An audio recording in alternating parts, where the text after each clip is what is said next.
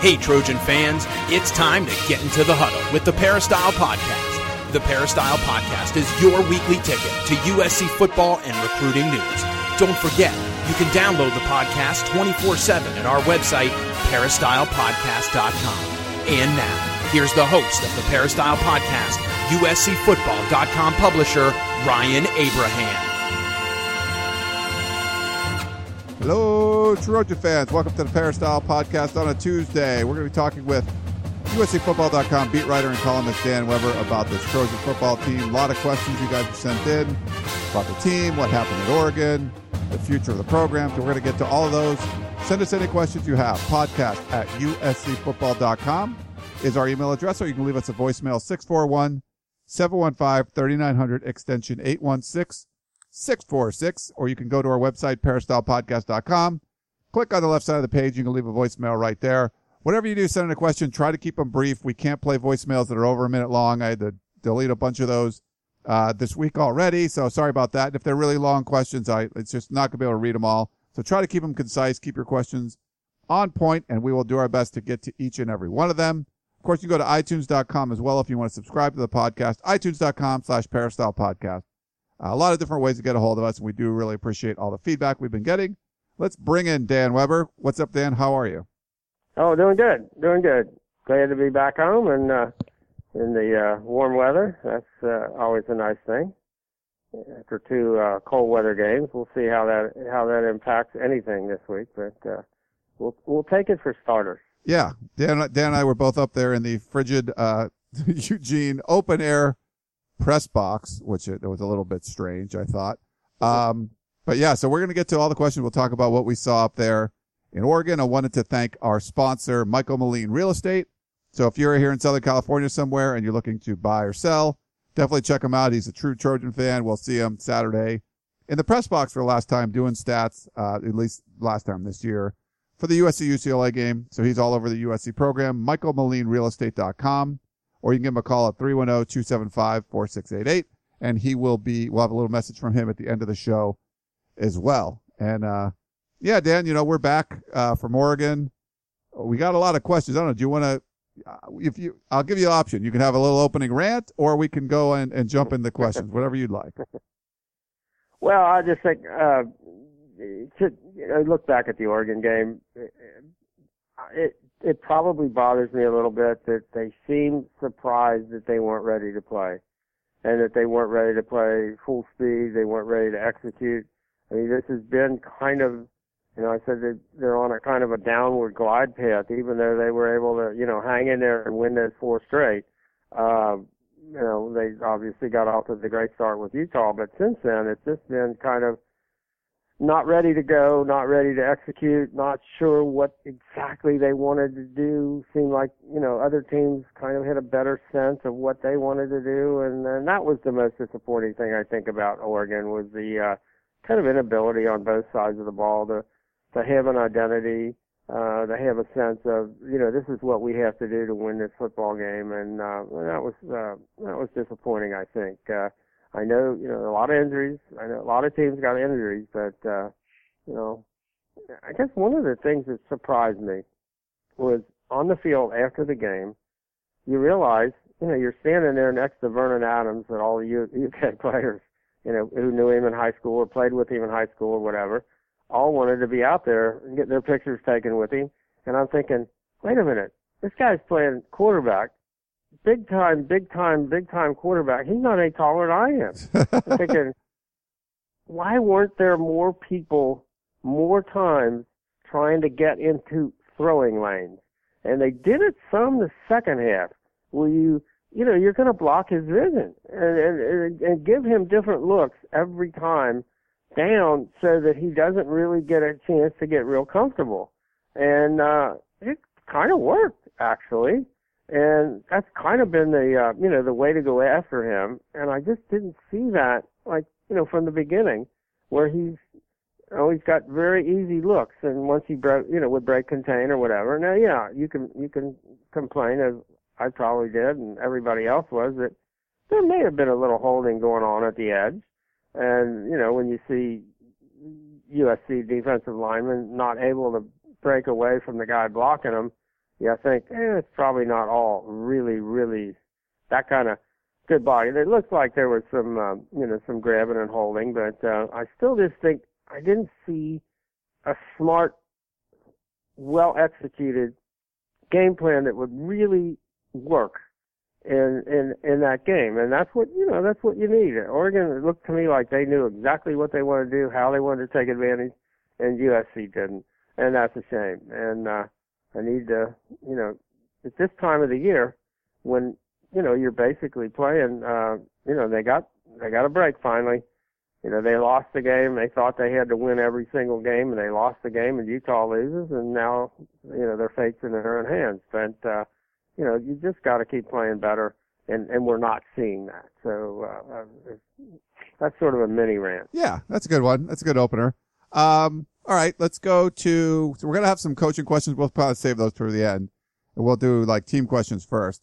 This is a top Trojan fan. He says, now that this Wilcox defense has proven itself to be a complete failure by giving up more touchdowns than any USC defense in history, including the Monte Kiffin Tampa 2, uh, which we all remember for being terrible. Who would you like to see as our new defensive coordinator? Oh, I guess this is a coaching question. My bad. Our new defensive coordinator next year. I know it depends on who the head coach is, uh, but if it was up to you, who would you choose? Quote, I mean, it's hashtag fire Wilcox from top Trojan fan. Honestly, I mean, we've had a lot of things in terms of the, uh, you know, the coaching search where we're way out ahead of our skis or whatever you want to say.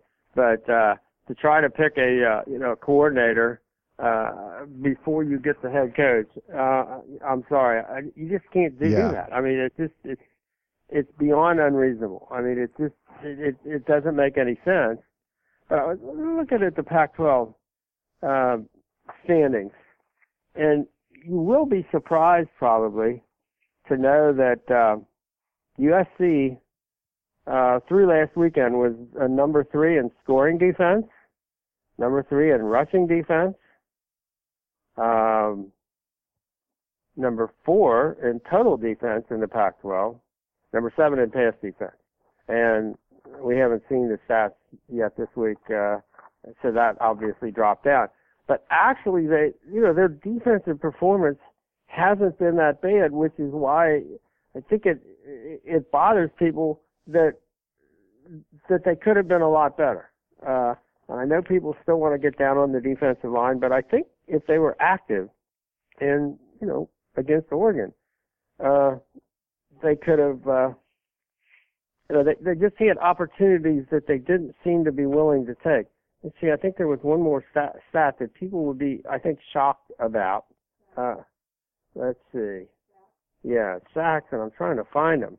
You pull it up. Oh, here, well, before, while you're looking for that, I'll just say one thing. I forgot to mention his PS. He says, I'm writing this from Qatar, where I'm deployed on my seventh deployment. I listen to all of your podcasts and love the show.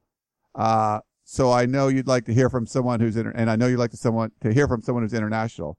Definitely international. Love, thank you for your service and awesome that you're listening in Qatar. That's wonderful. Oh man. And of course, we're never going to know how to pronounce it. I've seen it, you know, I've heard it on CNN. Oh, Qatar, They'll say uh, it one way, Qatar, and they'll Qatar, and I always like Qatar better. But, okay, uh, that's what I was saying. uh, and Dan, I think other, I know what. uh, let's see another stat: pass uh, defense efficiency. Uh, no, boom, boom, boom, boom. Where am I going here? No, boom, boom, boom. boom. Now that one they're not so good. Kickoff returns. Trying to look at where kickoff coverage, if we count that as their number one, uh, but I can't find sacks. It seemed like, yeah, I think they're leading the league in sacks. Uh, but are tied with Arizona State. Uh, but that's amazing that USC, their defensive stats are better than when you see a game like Saturday and you think, gosh, are they doing anything right on defense? And yet, statistically, it hasn't been that bad and probably could have been a good bit better. I got uh, the stats. I look. It looks like Arizona State's first. They have Arizona State is first. They have Yeah, I'm 44. Oregon has 34, and then USC has 33. So I have them as third. Oh, so that was okay. So they dropped the third after last weekend. Okay. Yeah. Arizona or Oregon moved up after the uh, USC game, unfortunately for USC. Well, here's a okay. So that's a good segue though into our next question because you want to talk about stats, and I know you brought this up on the conference call. So let me. Uh, I can pull the exact stats up, but Matt has a question. He says, hoping to get your Dan's view on the penalty discrepancy for USC and UCLA versus the rest of the Pac-12 teams. Uh, this is my recollect. Uh, this is my recollection is not just a quote unquote this year thing, but every year. I someone try to get. I saw someone try to get Clay to comment on the Sunday call and he avoided it. It can't be that the LA schools are always the most undisciplined. Hate to be a conspiracy theory oriented, but something stinks. Thanks for all the coverage this odd year from Matt. Yeah, something does stink. And, and I think the way you figure that out is not so much you could be dis- undisciplined. I think without a doubt, USC has been relatively undisciplined over the last few years and, you know, with the transitions and, you know, when you've got five coaches in five years and all that kind of thing, uh, you know, stuff like that's going to happen. Uh, when you're probably, you know, forced to do things you don't want to do and all that. So you might have more penalties. And UCLA, I think we could all agree, is, you know, their reputation is they're going to hit you. They're going to hit you if you're on the ground, lying on your back, whatever. They're going to hit you and hopefully get away with it. So, okay, they'd be probably candidates to be down at the bottom in penalties. What doesn't figure is how are both teams' opponents when you add them all up, every game are also USC's opponents are the least penalized in the league. UCLA's are the second least penalized. So USC and UCLA have no control over that. Right. You know, that has nothing to, uh, you know, the only people who have control over that are the officials.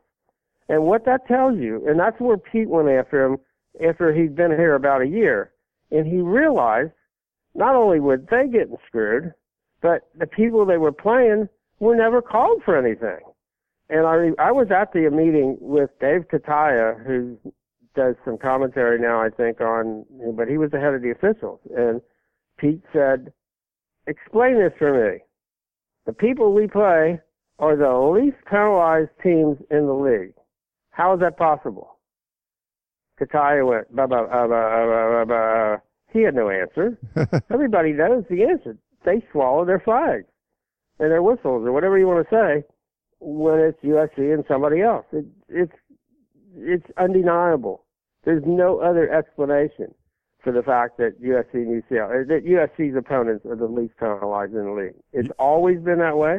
It's gonna keep being that way unless somebody does something about it. And obviously nobody cares enough at the Pac-12 to, you know, say we can't have this. But they, you know, if you're playing USC, you're probably to have a pretty good day uh, in terms of penalties because they're not going to call a lot of them on you. And that, you know, and people could say, well, that used to be USC was so much better than the rest of these teams. They just did it because they felt sorry for them. Or the fact that you've got as many officials from Oregon as you do, you know, California. So you've got a, you know, like a 30 times better chance of being a Pac-12 official if you come from Oregon than you do if you come from California. Uh, you know, it's just natural, I guess. You know, they just want to make it, uh, you know, so it would be like, it would have been like piling on, I guess, if they would have called every game in the Pete, you know, Pete Carroll era fairly, it would have been, looked like piling on because, you know, that just wouldn't have been right in their mind. But that it continues to this day, it's, uh, you know, there's no other explanation for that, that USC's opponents are the least penalized teams in the league. There's no, no, uh, excuse and there's no explanation other than they, you know, they just swallow their whistle, hold on to their flag. So through 11 games, USC's had 53 penalties called against them. That's actually nine fewer than number, you know, than the next, uh, team. Um, so 497 total yards, 4.8 penalties per game for opponent. 45.2 yards per game. So UCLA second or second from the bottom in that. Um, right. They have they have a, a, full penalty more. So USC's opponents are a full penalty uh, fewer than the next the number 11 team and they're in yeah. USC's number 12. And it's, it's uh, you know, it's it's kind of crazy. Oregon, Oregon State are 3 and 4, so that could lend some credence to your there's a lot of officials from Oregon theory. But it's not okay, so this was going on during the peak era, but it's actually not, USC's not been at the bottom every year. So I have each year going back to 2008. So USC's 12 right now after 11 games. In 2014, USC was actually seven and Utah was the most penalized. Uh, so last year it was a little bit different. UCLA was still number 11 last year. You, you're talking about uh, most penalized team, not opponents. no, this right? is opponent. I'm sorry. This is opponent penalized. So they. Oh, you- penalty. Okay, Yeah, so that so- moves up and down. So USC's middle of the road 2014. They're number eight in 2013. Uh, actually up to number four. So that was not, 2012, not bad. This is the Lane Kiffin stuff. Number seven in 2011. Uh, they were worst in 2010, number 10. Well, this was one of the Pac-10. Um, number nine in 2000, out of 10 in 2009 and number nine in 2009 and 2008. So like, yeah, I think the Pete Carroll era, like you're seeing even at the end when it wasn't as good, USC was always at the bottom. But the last few years, it's not always been that way. But this year, it's, it's by a, you know, by a pretty good margin that USC's the, USC opponents are the least penalized in the league. Yeah, and, and there is no explanation that that should never be consistent. That uh, a team's opponents should, you know, it just shouldn't be consistent. That's basically luck of the draw. Uh, uh, and and if there's a consistency there, there's something wrong. Yeah. And if USC's back to being at the bottom of the barrel, um, you know, there's no because I mean it's not like uh, USC is uh, uh, you know playing slow or fewer plays or you know there's no mathematical way that you could probably explain that Right. uh, other than they're just not calling Yeah. penalties on the people USC's playing If anything, you look at the for athletes. whatever reason. Yeah, USC has more athletes, especially during the Pete Carroll era. You know, Pete Carroll era. Like you would try to, you know, try to do a little bit more. Would you, you know, you're. But it was almost like Shaq when you wouldn't call penalties on Shaq because he was so big. I mean, a foul's, you know, uh, on anyone like Shaq was guarding or you know, someone you, you- know, it's, it's you couldn't do it. Shaq was too big, so he wouldn't get the benefit of the doubt all the time. You almost feel like it's the same sort of thing. Well, you know, the, the thing is though, when you're playing people that are, you know, less talented and having to do things just to stay in the game, they ought to be getting more pounds. Yeah. Less. No, exactly. Yeah. Uh, you know, so it, it does not pass the smell test in terms of, oh yeah, there's an explanation. No, there's not. Yeah. Other than one, there's only one. you know, and and and as USC was, uh, you know, finishing up the sanctions and all that, they were playing fewer plays. I mean, I think what would explain the first few years there is the fact that USC slowed the games down. They tried to play, you know, fewer plays. They didn't have as many players, so I think they, you know, purposely tried to slow the game down, uh, had fewer plays. Therefore, you'd have fewer penalties. So your opponent, you know, would have fewer penalties. Uh, but you know, they're not doing that anymore. So, yeah. Oh well, but I think you're right. There, there, any uh, perception of uh, that they're probably leaning in one direction would probably be true. Uh, Mark in La Quinta says, uh, it appears that the USC offensive line, uh, the linemen were complaining about the Oregon defense clapping hands and otherwise interfering with the snap count. Did anyone ask about it? They did, yes. Uh, Coach Conley talked about it. Uh, they, you know, USC is very hesitant to criticize the officials, but we did ask him, and he said yes, they were clapping. And we said, is that legal? He said, mm, probably not, especially if you're, you know, using sound to, uh, uh, you know, on your offensive signals. Uh, so they, they said no question that Oregon was using, uh, you know, hand claps and, and kind of replicating what USC was, you know, with Cody, what they were doing. And, um, uh, nobody, not a single call, nothing, not, not any. Uh, USC, I think the only time I remember that, USC maybe got called for that at Utah once.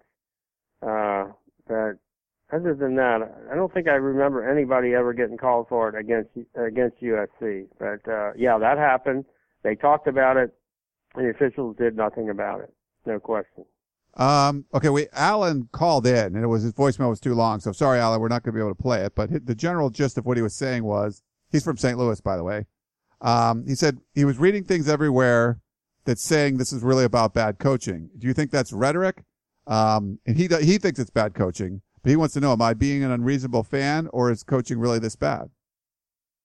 Head coaching uh, for USC. Yeah, for is the, is the USC the struggles. Do you think it's a lot of have to do with coaching? He says that everywhere he reads, it's all about coaching, coaching, coaching, not really about the players. Well, is he is that rhetoric? Yeah, I mean, I think uh, over the years they've made a couple of really bad choices, and I don't think there's any question. I mean, when you get better coaching out of the two interim coaches than the two guys that you hired, yeah, USC made you know two really bad decisions about head coaches that two guys that really weren't ready or weren't ever going to be ready and had the kind of uh, issues that weren't going to allow them to ever be successful at USC.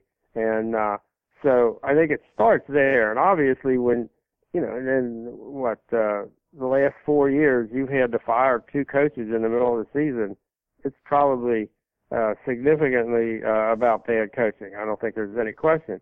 Now, you know where it is right now. Uh, I would say this: the the end of, I mean, obviously the second half of um, 2011, they had really good coaching because they let basically, I think, uh, you know, Rhett Ellison and Matt Kalil and those guys coached the team and said, just follow us, and uh, and that team was awfully good, and Lane didn't get in the way, and then um, uh, basically when uh, when Ed took over, I think they had you know, considering all the issues that team had and the few players they had and all of that, that was a well that was a well coached team. That was a good staff. I mean, we could all name those guys, but that was a very good coaching staff. So, um, you know, if you want to go back over the five years and say, was it about coaching? Yeah, a lot of it was about coaching. Is it about coaching right now? And I think Clay's doing the best he can with the people he's got, uh, you know, the staff he's got and the way everything is, is broken down this year, I don't think it's impossible to, you know, to pick up the team on, you know, Sunday of Notre Dame week and all of a sudden now what do you do? Uh, but, um, but there are, yeah, there, there are coaching issues and if you had to say, is it one thing over any other, that would probably be the, you know, the number one thing, but, uh, they still don't have, you know, enough, uh, veteran players. They don't have enough veteran leaders upper class guys and all that kind of thing. Not like they, you know, usually uh, would have had. So, you know, they might not have quite the talent differential that you used to see with USC. So it, it, it's both of those things, but uh, the coaching would be number one. All right, let's go to Dave and Glendora. He says, back when Cody Kessler and Max Wittek were competing for the starting quarterback job, I heard multiple times on your podcast about how athletic Cody Kessler was. It was stated several times that he could dunk a basketball when he was a sophomore in high school. I think it was actually in eighth grade. Um, yep. th- these comments were made in the context that he would be bringing athleticism and mobility to the quarterback position. Uh, over the time that Cody has been the starter, we have not seen this very much, especially this season. Obviously, to make these statements, uh, you'd have seen something in practice that would, you know, back up your comments. My question is, what happened to Cody? On top of it, it's my opinion he has regressed this season and tends to make very questionable decisions, especially by a veteran senior quarterback. Uh, it's like his confidence is shot. I'm not bashing Cody, but I'm curious to hear your opinion on why things went in the wrong direction. Is it that the poor guy had had so many coaching changes during his time at SC? Dave from Glendora, California. You know, I mean, I don't think there's any question that Cody looks a little slowed down. Uh, I mean, not only could he dunk a basketball in the eighth grade, as as, as Ryan said, but he averaged 29 points a game with like you know five was it 10 rebounds and five assists, some ridiculous number as a junior. Didn't play as a senior, concentrated on football. Um, I mean, I think some of it is uh, physical, some of it is just the way he you observe him. I mean, we've tried. I actually have talked to him about uh he wears linebacker shoes okay he doesn't wear the running he doesn't wear the ba- the shoes that the backs and the wide receivers wear uh he wraps his ankles uh so it looks like he's wearing high tops so he and this is probably a reference you know that you know you guys won't all pick up on but he looks like Johnny Unitas out there and he moves kind of and he, he doesn't move the way he used to move I, I don't know why exactly He's very careful. He's very cautious. He doesn't do crazy stuff. uh, when people say he makes bad decisions, as Clay, we tried to talk to Clay uh, uh, Sunday night about the uh, throwing the ball five yards when Yeah. you needed, you know, seven or eight uh, on third down, and he says that's what they teach him to do. And if the linebackers drop, they throw the ball underneath and hope something happens. Like hope one of the linebackers has a heart attack or something. I guess That don't that know. was the most uh, disturbing part of that Sunday night conference, Dan. Like to him, especially when you see it happen against Stanford when you're down ten and you got to score quickly. It doesn't matter if they drop an extra guy into coverage. You can't dump it off underneath. And and for what Clay Helton's saying, that's what they teach him to do. I don't know why you even have those kind of patterns in the in the design there. That just doesn't make any sense to me. Yeah, what's the point of having you know uh, an outlet if that's not going to do you any good at all? Yeah. I mean, there is no point in having one of those guys there. You know, run them all down the field. Maybe one of the defenders falls down. But uh, yeah, it was something. I mean, you just have to you know run you know run picks and run crossing Yeah. routes and just do. I mean, it- it's Down it's the very field. frustrating. Yeah, when Oregon's got you know six touchdown passes, the shortest which was 21 yards and 26 yards and 30, you know, six yards and 48 yards and 50 whatever yard. And, and, and USC's just struggling to, you know, dink and dunk. And so they'll score on a, you know, a 50 some yard, you know, touchdown pass. And then here comes USC and they go out and throw a three yarder and a four yarder and a two yarder or whatever. And it's like, come on. But the attack has definitely gone, uh, you know, like Lane and like uh, Sark, where it's basically to the sidelines and short, and that's what they do. And you know, and I know people can say, "Well, Cody has made, you know, bad decisions," and you think, what other decision is there to make? You can't throw the ball to somebody who's not there. You can't complete a pattern that you didn't run. Uh, and I don't disagree with the fact that I don't, Juju's not 100% now. Steven Mitchell's not 100%. I mean, I think Deontay Burnett is. I, you know, I mean, I just find guys who are 100% and run them down the field. But I think, and I think part of the problem is, okay, they don't, uh, they keep the tight end in because they got to have him to block, uh, because they, they don't trust the offensive line. That's a problem. Um, they don't, you know, they don't run the ball consistently well enough, uh, as well as, you know, as much better as they are running the ball. They don't run it consistently well enough to, uh, make the play action pass such a threat. So teams essentially just say, we're going to stop the run and we don't think you're going to take advantage of us, uh, throwing the ball deep and USC won't. And they took, you know, a couple of shots and it was like, wow, they took a couple of shots. Well, so take more. But they, uh, but I don't, I won't put that on Cody. I, mean, I really won't. Uh, I do think I'm not seeing the same arm strength that I did, this is something nobody will talk about. Nobody's ever going to admit to. I'm not sure if there's not some issue there. Uh, he does at times look more like he's flipping the ball uh, than than really just getting on top of it and drilling it. But um, you know, uh, he doesn't quite look like the same player. All right. Um, let's see. Let's go to Stephen Poway. He said, I know it might seem trivial to discuss this issue during the week of uh, devastating loss to Oregon, but one thing uh, from last Saturday's game did provide was a window onto Matt Boermeister's kicking ability. So, does USC have a kicker on the roster who can kick the ball off uh, out of the opponent's end zone instead of to the 20 or 10 yard line? I know Oregon does, but do we? Stephen Poway. again, this is what you talk about player development. Uh, one of the things we were very impressed with a year ago was what a big leg Matt Boermeister had.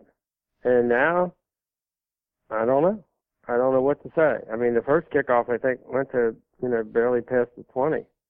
Um, you know, I thought there was an accuracy issue, uh, with the field goals that, uh, but I was, to say the least, a little shocked that it looked like uh, uh, you know, the had, had just dropped off. I mean, it's just that distance and that ability to kick the ball through the end zone.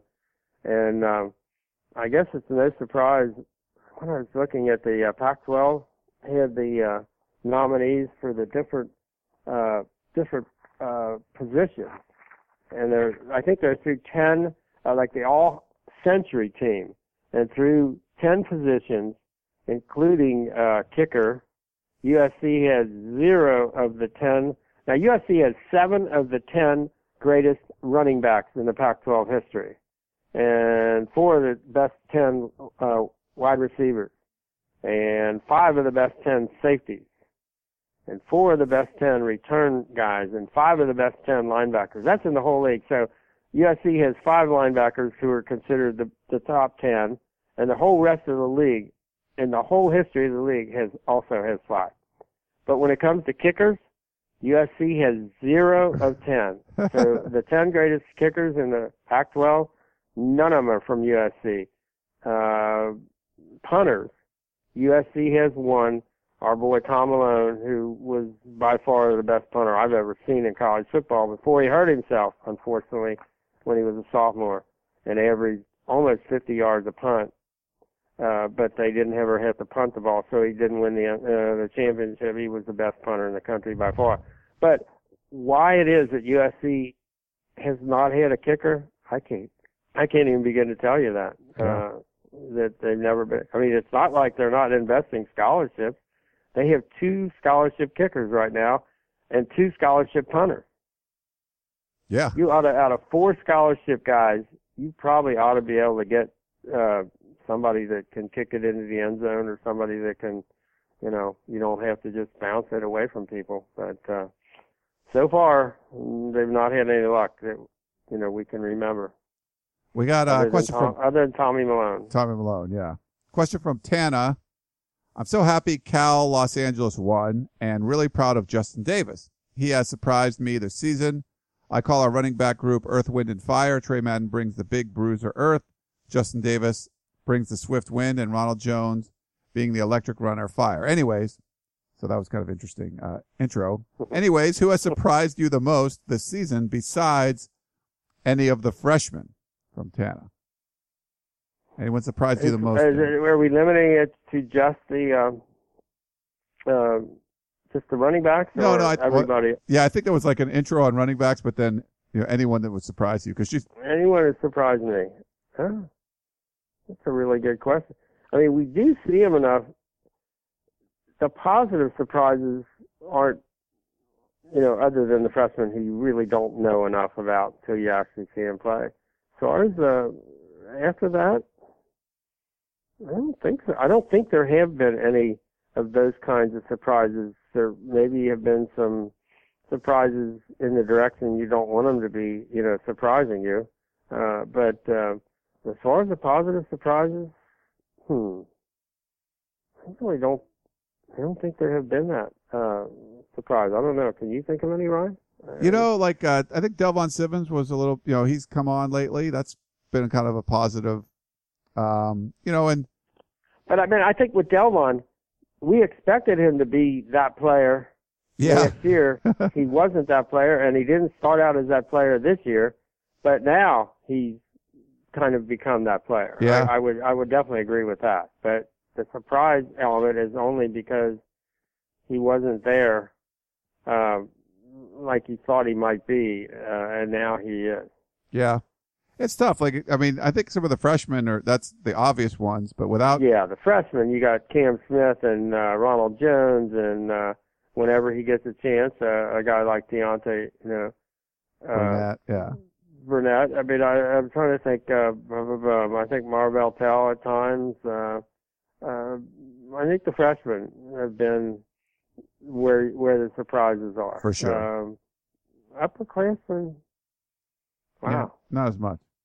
No, I don't think. I mean, uh, and, and Justin is a good. I mean, he's gotten a chance, but we. I, I don't think there are any of us who didn't think he could do Yeah. what he's doing. I, I I don't think so. I think we all thought the guy you saw is the guy that he could be. I don't. I don't. And he certainly, I think, has always, you know, felt that he could be that guy.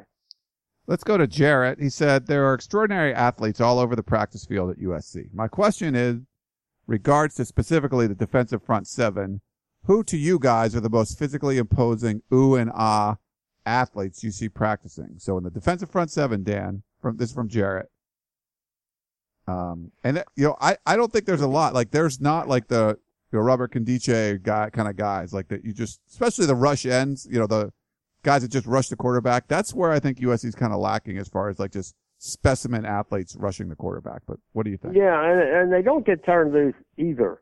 So you really don't maybe see them. I mean, every once in a while you'll say you'll see Kenny Bigelow and say, "Wow, where did that come from?" Or or Delmon uh, every once in a while, but it's not something that you just consistently see. That's just not how you know they see their defense. So you don't see those guys turn loose uh, all that much. Um, uh, you know, physically, I mean this. This is one of the the really I think the biggest negatives of the five years, you know, the sanctions and all that is they decided maybe for self-preservation reasons and you're going with uh, you know that many fewer scholarship players that they were not able to be, you know, necessarily a physically imposing team. And USC has has gone away from being, you know, the the big bullies of, of the Pac-12 or Pac-10. And uh, I think they've got to get back to that. That's what you hope with uh, with the way this coaching thing works out is that you get a coach who's committed to doing what it is that USC has done over the years and and doesn't go away. I mean, I thought you know it was kind of a uh, you know a con man approach to uh, we'll do what you know Sark wants to do on offense, and we'll you know we'll go this direction, and that's the that's the modern thing. Let's go, you know, you know, you know, USC can be USC, Alabama can be Alabama. I mean, they're you know, if Alabama had a good quarterback, you know, they can do whatever they want, and uh, you know, but if you're in the Pac-12 and you're USC, you can have a good quarterback, and uh, you know, they just have to, uh, I think, be USC. And a big part of that being USC is you are physically, you know, you physically impose your will. They've had, you know, powerful, you know, defensive linemen and powerful safeties and linebackers and people that really get after people. And that went away with when you hire two young offensive coordinators who don't understand what football is all about, don't understand how the game is played, at least certainly how it should be played by USC. Uh, that's what you end up with. You end up with teams that, you know, are much more worried about the X's and O's than, you know, playing really physical football and dominating people, uh, you know, the way USC did for, you know, years and years and years. And they've got to get back to that. Uh, here's a voicemail question for you, Dan. This is Richard from Toluca Lake. I asked a question last week that didn't get answered, so I'm going to ask it again for Dan Weber. Uh, Max Brown has been in the system for three years. He's played under four coaches. Uh, outside of handing off meaningless handoffs in games that don't matter, he's never been in any uh, any game circumstances where it actually matters. My question is, how do you get ready for how do you get him ready for the Alabama game next year, and do you think he will be ready? And is see the quarterback of the future? Enjoy the program. Thanks very much, and fight on. Yeah, I think he's ready. I think he'd be ready for UCLA this week if he had to be. I mean, I don't, I don't think there's any question. Watching him in practice, he's ready. Um, and it's a shame that the way this season's gone that he hasn't gotten that chance. I don't know that that's a you know a deal breaker that you, you if you haven't played you can't play he can play. Uh, I mean. Uh, I very well remem- remember the uh, USC opens at Auburn uh, when Matt Leinart, you know, got his first start, and uh, you know, I think the first pass he threw threw for a touchdown. Uh, and that was an Auburn team that had you know a ton of NFL players, and some people thought they were the best team in the country, and uh, didn't seem to bother them. So uh, you know, I I I think they've got a, a pretty good chance to you know to come out and play really well. Uh, you know, with Max Brown, if that's the way they go in terms of you know how who the coach is, who the new coach is. I think he's absolutely ready, and um, uh, I think he could do some some really good things. I mean, he throws a deep ball that is just terrific, and we see that all the time. Yeah, he throws it effortlessly, and he's very confident, and very comfortable, and they're very confident and comfortable with him doing that. So, uh, yeah, I think uh, I think they're fine. I think that's uh, that's probably a worry that uh, need not be a worry. Um, yeah, it'd be nice to get him some some reps, but yeah, that obviously that hasn't happened. But he's he he does look ready. So, um, okay, we got a couple. We got a weird like obscure one, and we have two coaching ones. So I'll do the coaching one first, and we'll finish off with the the weird one. Um, Mike in Santa Barbara, Santa Barbara. After the loss to Oregon, the spotlight is certainly dimmed for Clay Helton to become USC's next head coach. However, he has certainly demonstrated that he has talent as a coach, and the players will fight for him. The loss to Oregon aside, the team came back from deficits, deficits to win its previous two games, which is something unheard of under the last two coaches. My question is twofold. If USC does bring in a big time head coach, is there a place on staff for Clay Helton in the same way that Coach Orgeron was offered the assistant head coaching position? And will Clay Helton be open to that role if offered? Thanks, Ryan, and fight on, Mike in Santa Barbara. Yeah, Mike, I think that's a really good uh, point, uh, especially if uh, you know it turns out, let's say, that it's an NFL guy, and uh, you know you really do need uh, somebody there as the transition guy, as the you know carryover guy, maybe as the assistant head coach, associate head coach, whatever you want to call it, um, with a nice bump in salary as a reward, you know, for jumping in there for the second time the way Clay has done it. Yeah, I think absolutely there would be a there would be a role. Uh, you if you do go ahead and you know name somebody else, you would think chances are it's going to be before the bowl game, and uh, with the uh, with the thought that you'd really want that kind of continuity and not what happened. I mean, I would think they're absolutely going to try to avoid at all costs what happened last time when I, I guess there was you know, kind of a mini riot when Pat told the uh, team what was going to happen and it wasn't going to be Ed and all of that. That and you want to avoid that. Uh, and so uh, I would think that would be actually a, a good chance that that would happen. Now, whether Clay is in a position if, say, the Memphis job opens up, is he, um, you know, here's what we don't know. As much as we're trying to make these decisions, USC could lose this week, and they could end up in the Las Vegas Bowl, you know, whatever. Six, they could end up with the number six bowl spot in the Pac-12 they could win this weekend, and you know, six days later, they could you know upset Stanford and end up in the Rose Bowl. I mean, think about how different Clay Helton's future will be, even though people say, "Oh, it can't be based on this game or that game." It will be, and you know, he could end up going to the Rose Bowl, end up winning the Rose Bowl. You know, based on the Oregon game, that ain't going to happen. But uh, you know, stranger things have happened. I mean, they're the favorite against uh, UCLA this uh, this weekend, so I mean, it's not like people think that's just crazy talk. But um, but I, I think again we may be a, you know, ahead of ourselves. But uh, I think without a doubt that's a possibility that that he would be the holdover guy, and that you know with somebody like Tee Martin, and they you know they they would be the the, the people that are trying to keep the program uh, you know, going until you get the new the new guys in here. Uh, all right, Mitch at LA had a question. He said, "This is for Dan. Up until today, I would have put this in the pipe dream category, but I'm really starting to think that the next USC head coach is going to be da, da, da, Jon Gruden.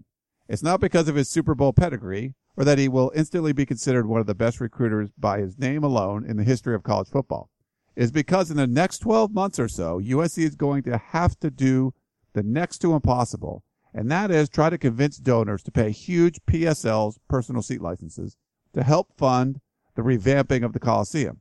When the PSL push starts, it's going to cause mass Cardinal and Gold booster and longtime season ticket holder cancellations, the like that has never been seen before, never happened before.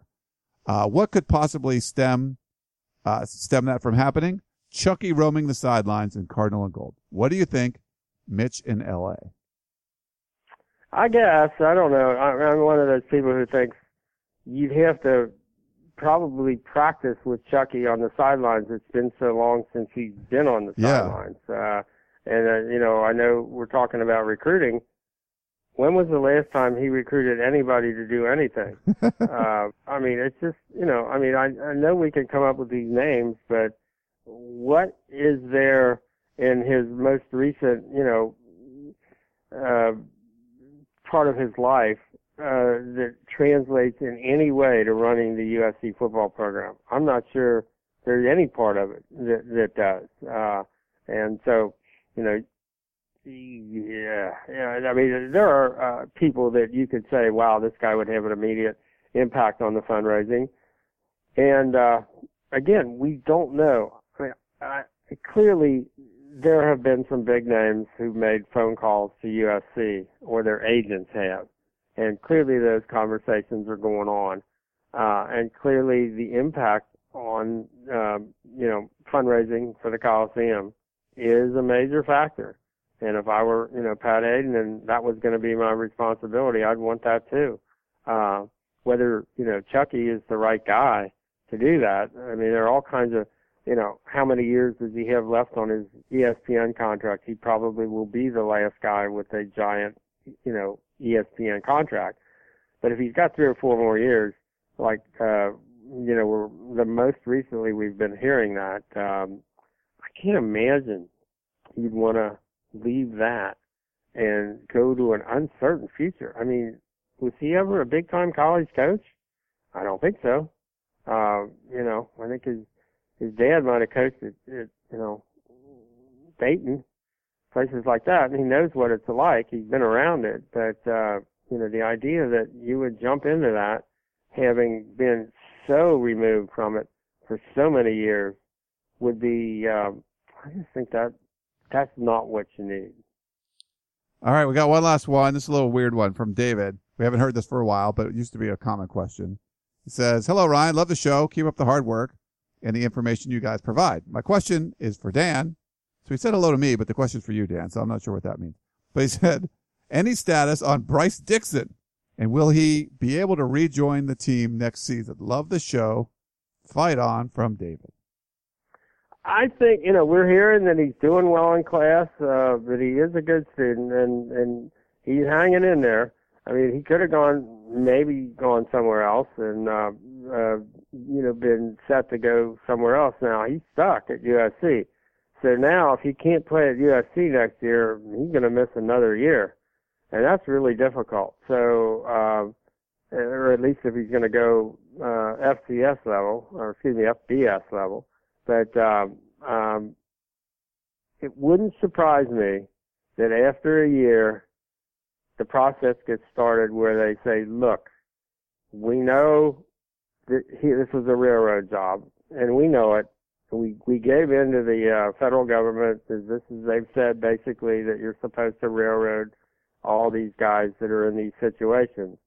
And so after a year, okay, we railroaded you. Now we'll let you come back uh, my guess is that's what might happen. Even USC, with the politically correct environment and all of that, finally says uh, it probably shouldn't be a lifetime sentence. Uh, as badly as the process was was handled, uh, as unfair as that process was, um, you know, we'll we'll back off and say, and if anybody comes after us and say, hey, we took a year out of this kid's life and even though we had no idea whether he did anything wrong, and we had no proof that he did anything wrong, and the process that, you know, determined that he may have done something that we think may have been wrong, uh, we took a year out of his life so he can come back now. That would be my guess as to how this plays out. The fact that he's still there makes me think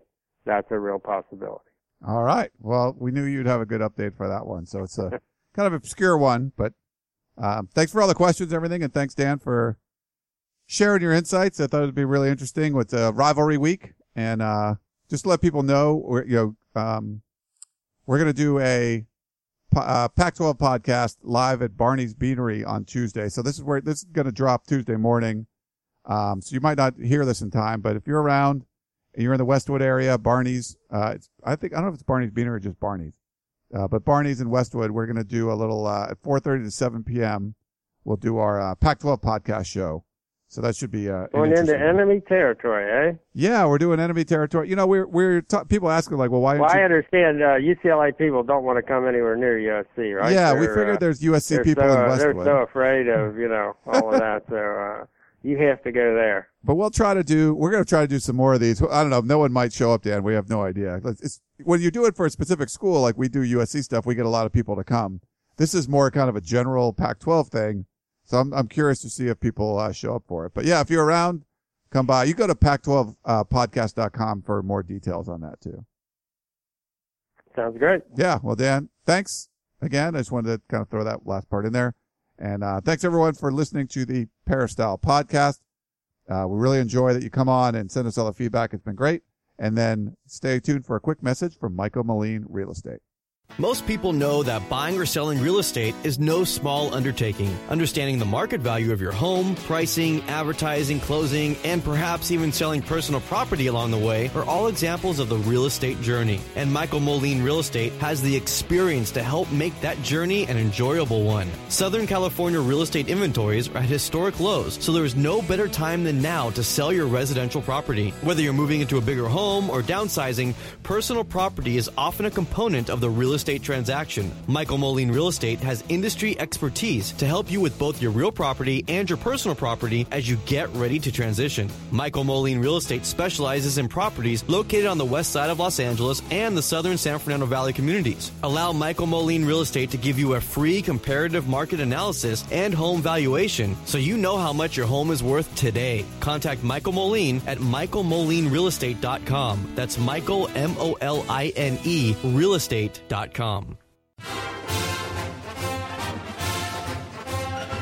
You've been listening to the Peristyle Podcast, presented by USCFootball.com.